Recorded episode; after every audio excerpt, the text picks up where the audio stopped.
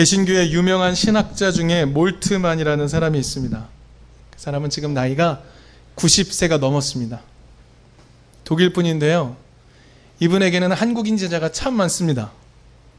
그래서 한국에 자주 옵니다. 4년 전에 한국에 왔습니다. 그리고 한 강연에서 이렇게 말했습니다. 기독교적 희망을 가진 사람들의 덕목은 무엇인가를 이야기한 적이 있습니다. 기독교적 희망을 가진 사람들의 덕목. 그는 이렇게 말했습니다. 저항, 그리고 선취, 그것이 기독교적 희망을 가진 사람들의 힘이다라고 소개했어요. 저항과 선취. 오늘날 고난과 고통 속에 놓여 있는 기독인들에게 희망이라는 것은 그들을 위로하고 세상에 저항하게 하는 힘을 준다라고 말했던 겁니다. 그래서 기독교적 희망이 있는 사람은 진실과 가난한 자의 권리를 위해서 싸우고 이 땅에 하나님 나라를 선취하기 위해 노력한다라고 말했습니다. 그러나 반대로 기독교적 희망이 없는 사람은 불의하고 폭력적인 세계와 타협하게 된다라고 말했습니다. 기독교적 희망이 되게 중요한 것 같아요. 그는 강연에서 이렇게 강렬하게 말했습니다. 그대로 옮기겠습니다. 우리는 자유를 갈망하는 사람들의 울부짖음을 듣습니다. 배고픈 자들과 착취당하는 사람들이 정의를 찾고 있습니다. 경멸당하는 사람들과 불이익에 놓인 사람들이 그들의 인간 존엄성을 요구합니다. 하나님의 새롭게 하시는 능력을 의지하여 우리는 여러분께 호소합니다. 이 하나님 나라의 선취에 참여하십시오.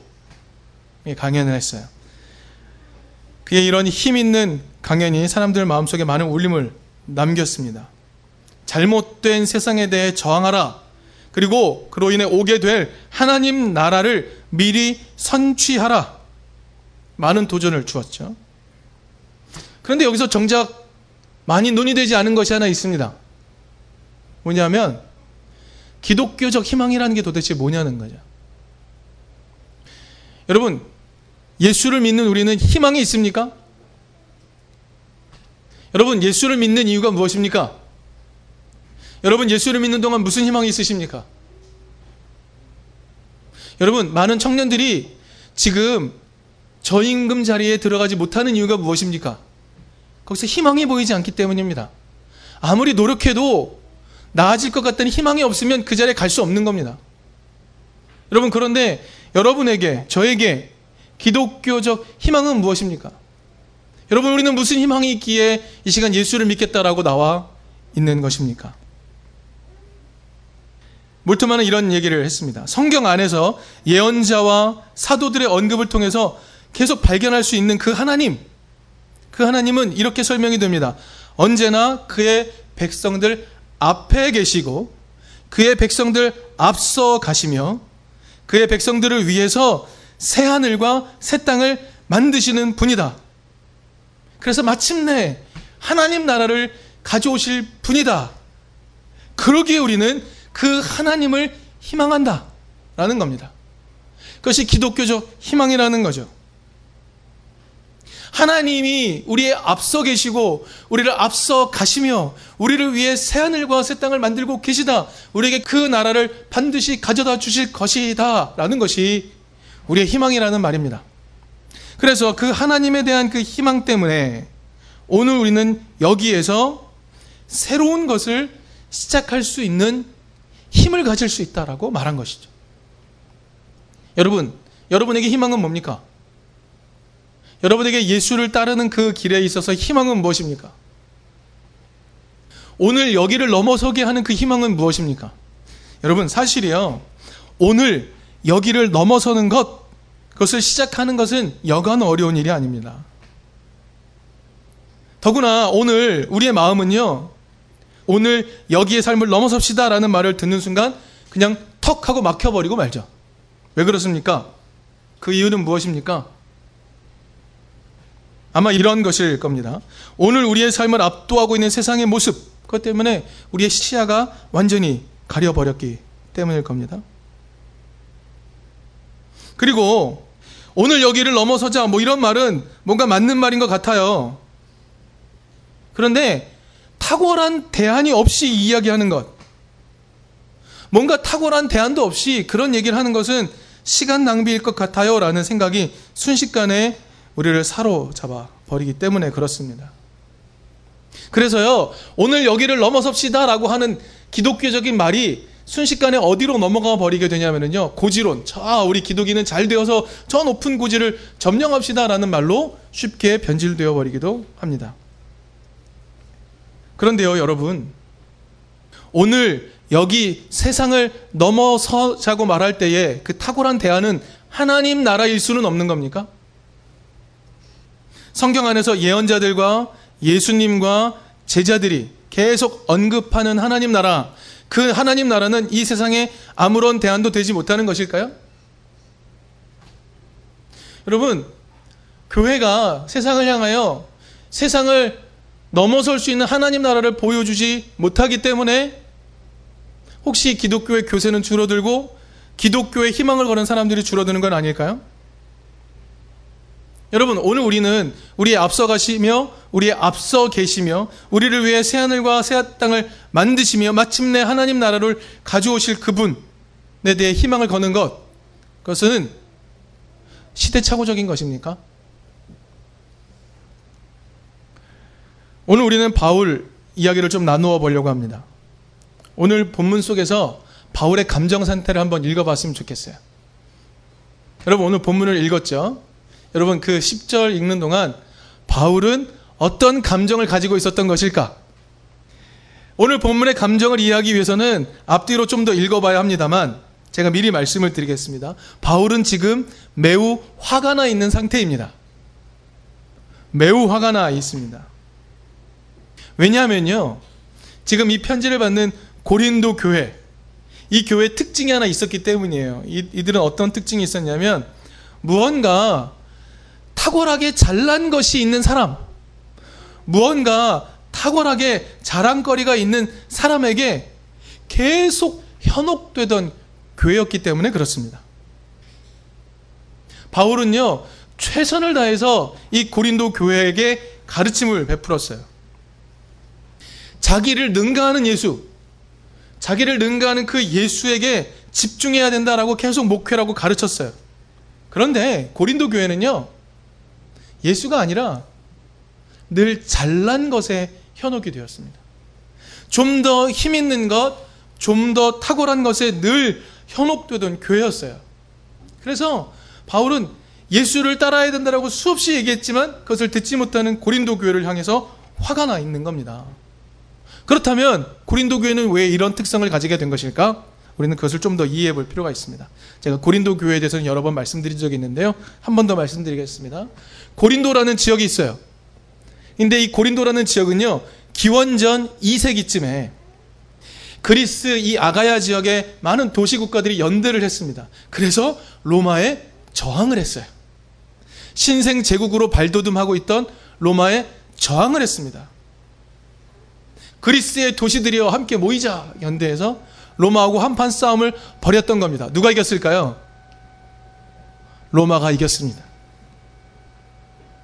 로마는 자신에게 이러한 반란이 다시금 일어나지 않게 하기 위해 무언가 했어야만 했어요. 무언가 보여줘야 했습니다. 그래서 그 도시 연맹에서 제일 부자였던 도시를 완전히 파멸시켜 버립니다. 그게 어디였을까요? 고린도였습니다. 여러분 지난주에 기억나세요? 고린도 운하 기억나십니까? 네. 고린도는요. 이 지중해와 에게 요쪽 아리아해를 잇는 굉장히 중요한 요충지였어요. 거긴 상업의 중심지였어요. 그래서 굉장한 부가 쌓여 있던 곳입니다. 힘 있는 곳이었어요. 경제력이 있는 곳이었어요. 그래서 로마는 그리스 도시 국가들이 다시금 일어나지 못하도록 하기 위해 고린도를 완전히 쑥대밭으로 만들어 버렸습니다. 그리고 약 100년 동안 방치했어요. 왜요? 그동안 로마는 전 자기가 장악할 수 있는 모든 지역을 다 장악하기 위해서였습니다. 그리고 마침내 로마가 지중해 전역을 장악하고 났을 때 그들의 눈에 들어온 도시가 있었습니다. 바로 고린도였어요. 고린도를 다시금 부흥시켜서 여기서 경제적인 이득을 얻어야겠다라는 깨달음을 얻었던 겁니다. 100년 동안 방치되었던 도시에 사람들이 살 수 있을까요? 100년 동안 방치되어 있던 곳에 사는 사람들이라면 지극히 가난한 사람들, 정말로 힘없는 사람들이 거기에 살았을 겁니다. 그런데 그 곳으로 로마가 퇴역 장군들을 보냅니다.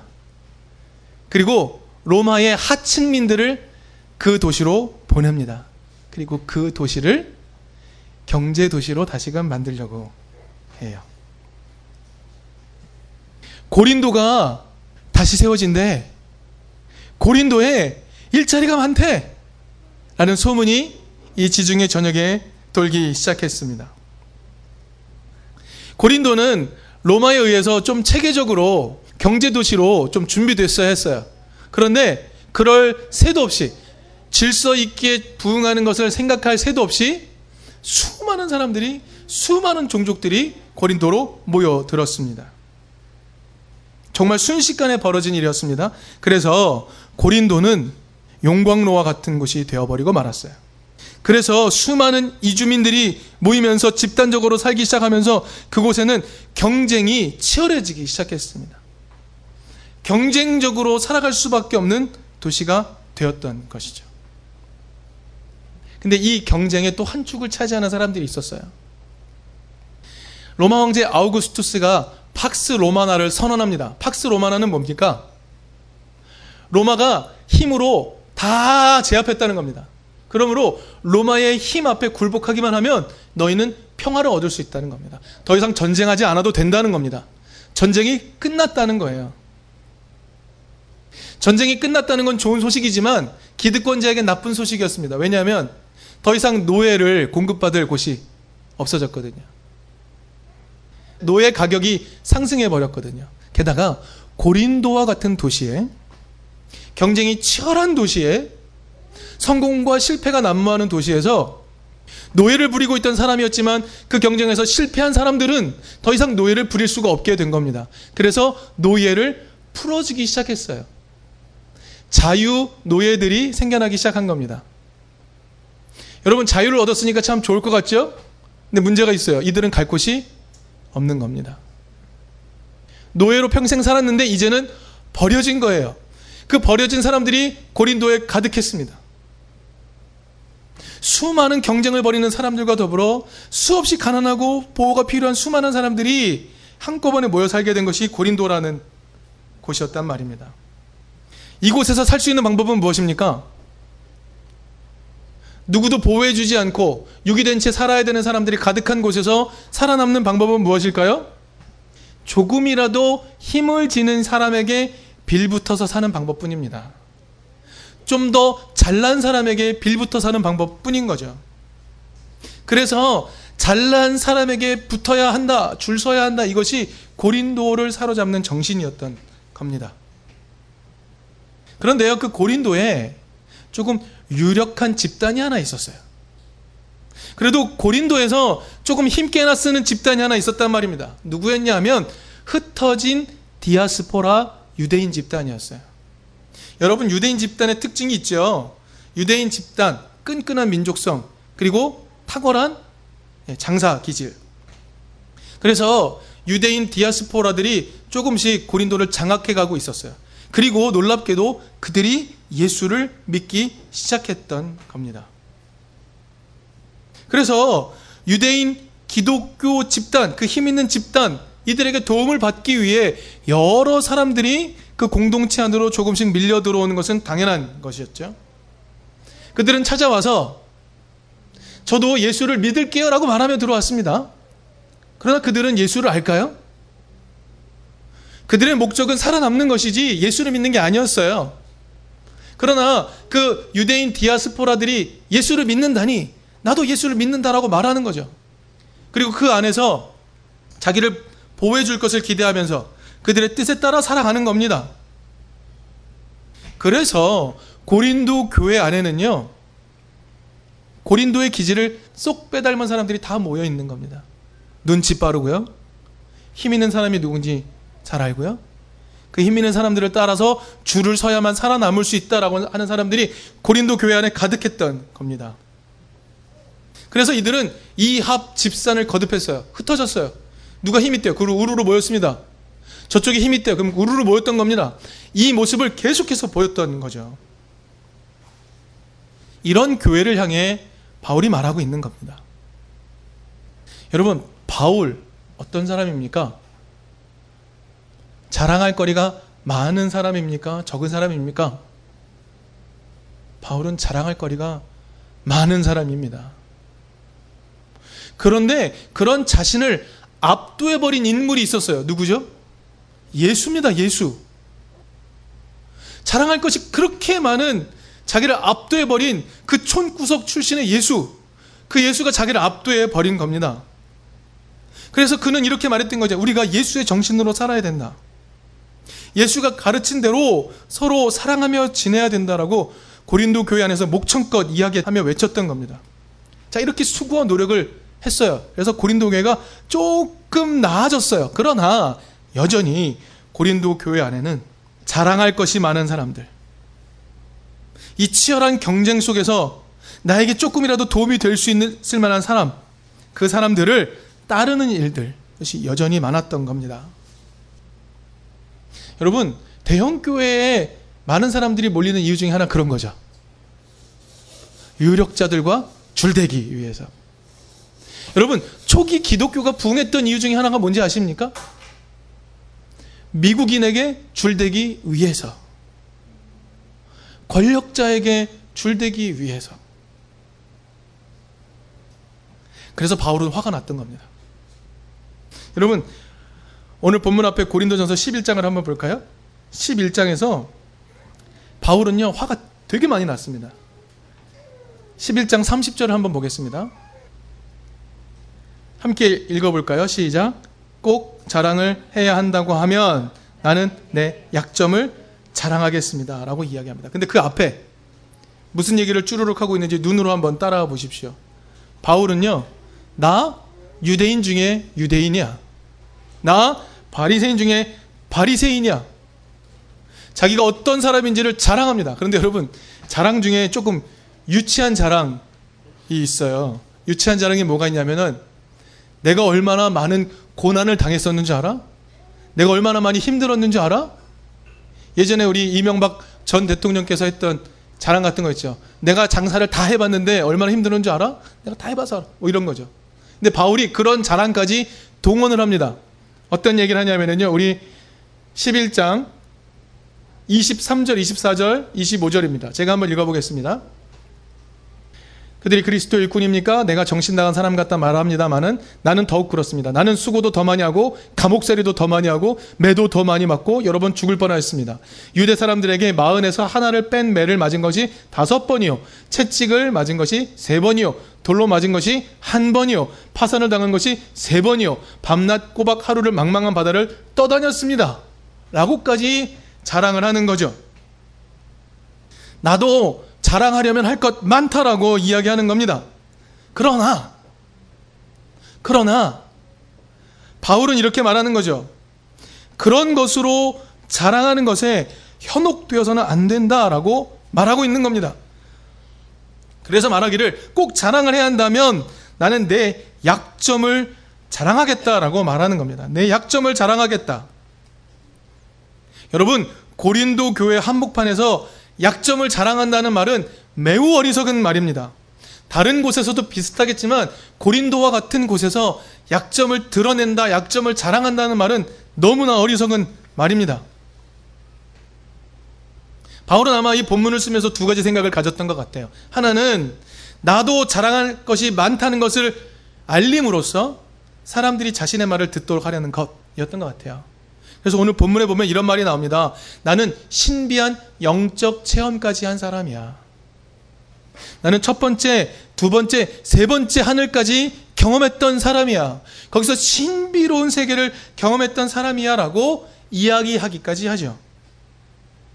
그런데 또 다른 하나가 있습니다. 그것은요, 자신의 그런 체험조차 중요한 것이 아니다라고 말하는 겁니다. 그래서 바울은 더불어 이렇게 이야기하죠. 그간 사람들에게 말할 수 없었던 자신의 질병을 이야기합니다. 나에게 질병이 있어요. 스스로 내 몸에 가시, 내 몸에서 나를 찔러대는 가시라고 부르는 그 질병이 있어요. 라고 고백하기까지 합니다.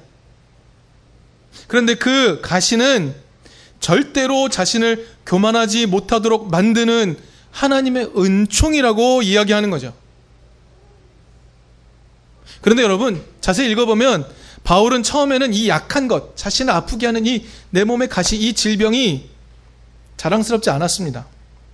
그래서 이 약점이 사라지게 해달라고 세 번 기도했다고 말해요. 세 번. 여러분, 세 번 기도했다는 것은요, 아침에 한 번, 점심에 한 번, 저녁에 한 번 기도했다는 게 아닙니다. 목숨을 걸고 세 번 기도했다는 겁니다. 어쩌면 40일 금식 기도 세 번일 수도 있을 것 같아요. 그러나 주님의 응답은 이것이었습니다. 우리가 잘 아는 말씀이죠. 이렇게 이야기합니다. 내 은혜가 내게 족하다. 내 능력은 약한 데서 완전해진다라는 것이었어요. 이해가 됩니까? 근데 바울은 그 의미를 깨달았어요. 자랑할 것이 많은 자기보다 촌 구석에 살았던 예수의 삶이 하나님으로부터 더 많은 인정을 받았다는 것을 깨달은 바울은 이 말의 의미를 금세 알아차렸습니다. 그 의미가 무엇이었을까?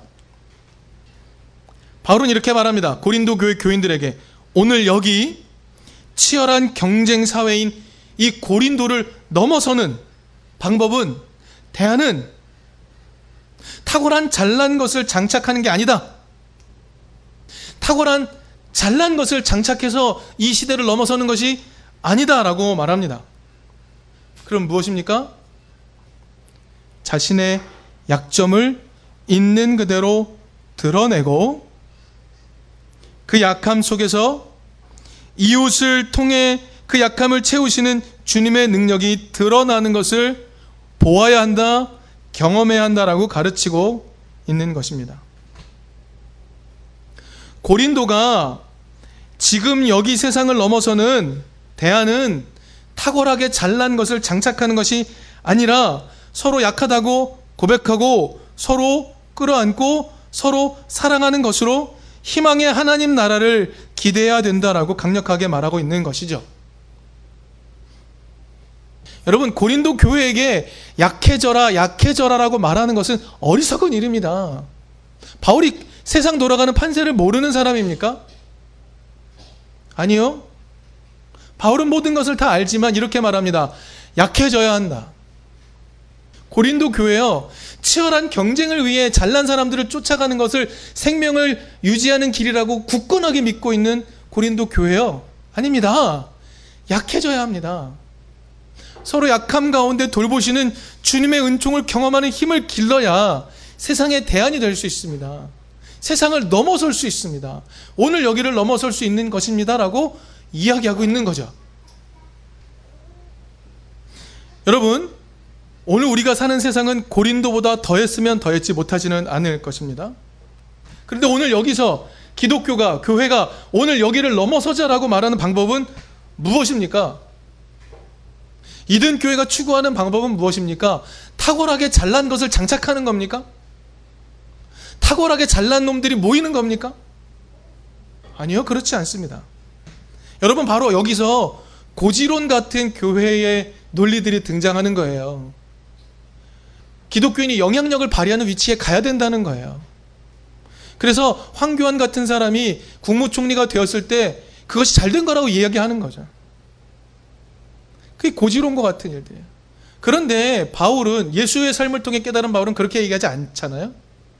잘난 것을 장착하는 것, 지극히 잘난 사람들을 쫓아가는 그런 행동, 그것은 삶의 대안이 되지 못합니다.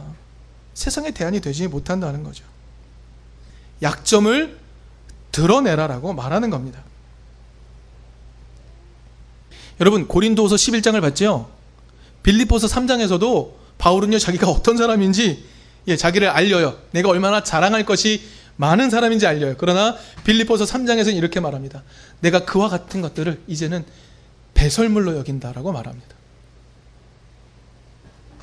바울은 교만의 극치를 달려도 무방한 사람이었어요.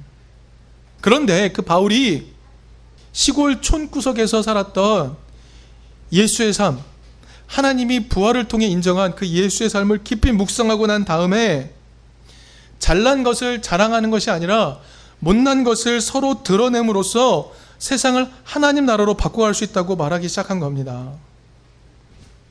탁월하게 잘난 게 아니라 지극히 약한 것들이 세상을 하나님 나라로 바꾼다고 말하는 거죠. 이것이 세상을 향한 저항의 방식이라고 이야기하는 겁니다.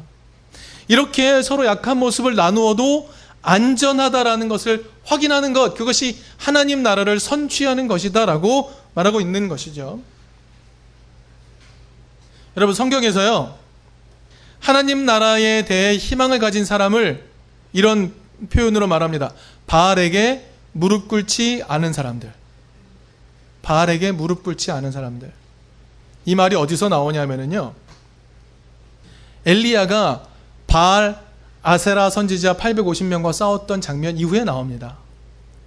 여러분, 바알 선지자 450명, 아세라 선지자 400명과 엘리야가 싸우죠. 누가 이겼습니까? 엘리야가 이겼습니다. 그래서 엘리야는 그 850명을 다 죽였습니다. 그런데요. 아직 자기보다 힘센 사람이 남아 있어요. 누구죠? 아합과 이세벨이 남아 있어요. 자기가 힘으로 놀라운 것으로 그들 모두를 찾아냈는데 아직 자기보다 힘 있는 사람이 남아 있어요. 아합과 이세벨. 그래서 그가 도망갑니다. 엘리야가 도망가요. 호렙산으로 도망을 갑니다. 여러분 힘으로 세상을 제압하려고 하면은요 나보다 더 힘센 놈이 나타났을 때 나는 사라져 버리고 마는 거예요. 힘을 추구하면은요 더 힘센 이가 등장하게 되면 그것은 아무런 소용이 없어지는 겁니다. 엘리야가 바로 그 꼴을 당한 거예요. 그래서 엘리야가 호렙산으로 도망쳤습니다. 거기서 하나님을 만납니다. 하나님이 이렇게 말씀하세요. 돌아가라. 내가 바알에게 무릎 꿇지 않은 7천 명을 남겨뒀다라고 말씀을 하십니다. 7천 명이요. 뭔가 재주가 많은 사람일까요? 뭔가 잘난 게 있어서 이스라엘을 압도할 수 있는 사람들이었을까요? 아닙니다. 그들은 정말 하나님 나라의 신앙을 가지고 세상 속에서 정말 묻혀 사는 지극히 작은 사람들이었을 것이에요. 그러나 그 7천 명의 특징은 이것이었죠. 하나님이 우리 앞서 계시고 우리의 앞서 가시며 반드시 새 하늘과 새 땅을 가져오실 것이라는 것을 믿었던 사람 7천 명. 그 7천 명이었을 겁니다. 하나님 나라에 희망을 둔 사람을 표현하는 말, 바알에게 꿇지 않은 7천 명. 세상의 흐름에 무릎 꿇지 않은 7천 명. 여러분 어떻게 세상에 무릎 꿇지 않고 세상과 반대로 살아갈 힘을 얻을 수 있게 될까요? 자랑할 만한 것, 그 강한 것을 추구함으로 사는 것이 아니라 약한 것을 도우시는 주님의 은총을 기억하며 사는 것. 그것으로 사는 겁니다. 여러분, 자신의 약점을 그대로 드러내는 것은요, 주님의 은총을 바로 일어나게 하는 촉매제 같은 겁니다. 자기의 약점을 드러내는 행동은요, 주님의 은총이 바로 나에게 오게 하는 촉매제와 같은 거예요. 여러분, 인터넷상에서 여러분 어떤 동영상, 어떤 글을 읽을 때 감동이 되십니까? 지극히 작은 선행 하나를 베푼 사람들의 모습을 보면서 아직 세상은 살만해, 아직 세상은 희망이 있어라고 말하지 않습니까? 지극히 여작한 곳을 돕는 모습들을 보면서 아직 세상에 희망이 있어라고 말하지 않나요? 근데 여러분 이 방식이 하나님 나라의 방식 아니던가요? 예수가 말했던 방식이고 바울이 굴복할 수밖에 없었던 방식 아닐까요? 여러분 우리는 약한 것을 드러내는 게 어색합니다. 왜요? 약점 잡히면 세상에서 왕따 당하고 미움받고 조롱받고 내쳐진다고 생각하기 때문인 거죠. 약해지려고 하지 않습니다. 근데 여러분, 교회라는 공간은 예수를 따르는 하나님 나라를 기대하는 사람들, 하나님에 대한 희망을 가진, 기독교적 희망을 가진 사람들이 모인 이 교회라는 공간은 자기 약점을 스스럼 없이 드러내는 거죠. 그래서 주의 은총이 나에게 다가올 수 있는 길을 열어내는 사람들인 겁니다. 여러분, 바울은요, 치열한 경쟁 사회인 고린도에서 약해질 것을 요구합니다. 약함을 자랑하라고 말합니다. 나는 오직 약함을 자랑하겠다라고 말합니다. 이 약한 곳에서 주의 은혜가 온전해진다라고 말합니다. 여러분, 바울이요, 웬만한 경험과 웬만한 강단이 없이는 이런 말 못합니다. 고린도라는 삶의 자리에서 약점을 드러내십시오라고 말하는 설교는 웬만한 내공이 아니면 못하는 거죠. 여러분, 그렇다고 해서 제가 이런 세상 속에 이런 설교를 하는 제가 대단하다 이런 게 아닙니다. 아시죠? 바울이 처했던 상황이 그렇게 힘들었다는 겁니다. 근데 바울은 삶의 원리를 알려주는 거예요. 하나님 나라의 원리. 세상에 저항하고 하나님 나라를 선취할 수 있는 기독교적 희망은 무엇이냐? 어디에 있느냐? 자기의 약점을 드러내는 것에 있다는 거예요. 자기 약점을 드러내도 기꺼이 받아들여지는 이 공동체 안에 있을 때, 이 공동체가 세상의 희망이 될 수 있다는 거죠. 세상에 저항하는 방식이 되고 세상을 바꾸는 방식이 될 수 있다는 겁니다. 그 얘기를 하고 있는 것이죠. 그것은 오늘날 우리에게도 고스란히 요청이 됩니다. 여러분, 오늘 우리는 무엇을 자랑할 수 있을까요? 이든 교회 자랑할 만한 것이 있습니까? 건물이 있습니까? 사람이 많습니까? 설교가 좋습니까? 프로그램이 잘 돼 있나요? 아니요. 아무것도 없어요. 그러나 오늘 우리는 자랑합시다. 뭘 자랑하자고요? 우리 약한 것을 자랑하자고요. 우린 약하지만 살아갈 수 있음을 보여주는 것. 그것을 자랑하자고요. 약하지만 주의 은총이 흘러 들어옴을 경험하는 것을 자랑하자고요. 자신의 힘으로만 살아가라고 말하는 세상 속에서 아니야, 그렇지 않아. 우리는 서로 사랑하며 살아가는 거야 라고 말하는 그런 교회가 되어 보는 거죠. 약함을 자랑하는 교회. 그런 교회가 되었으면 좋겠습니다.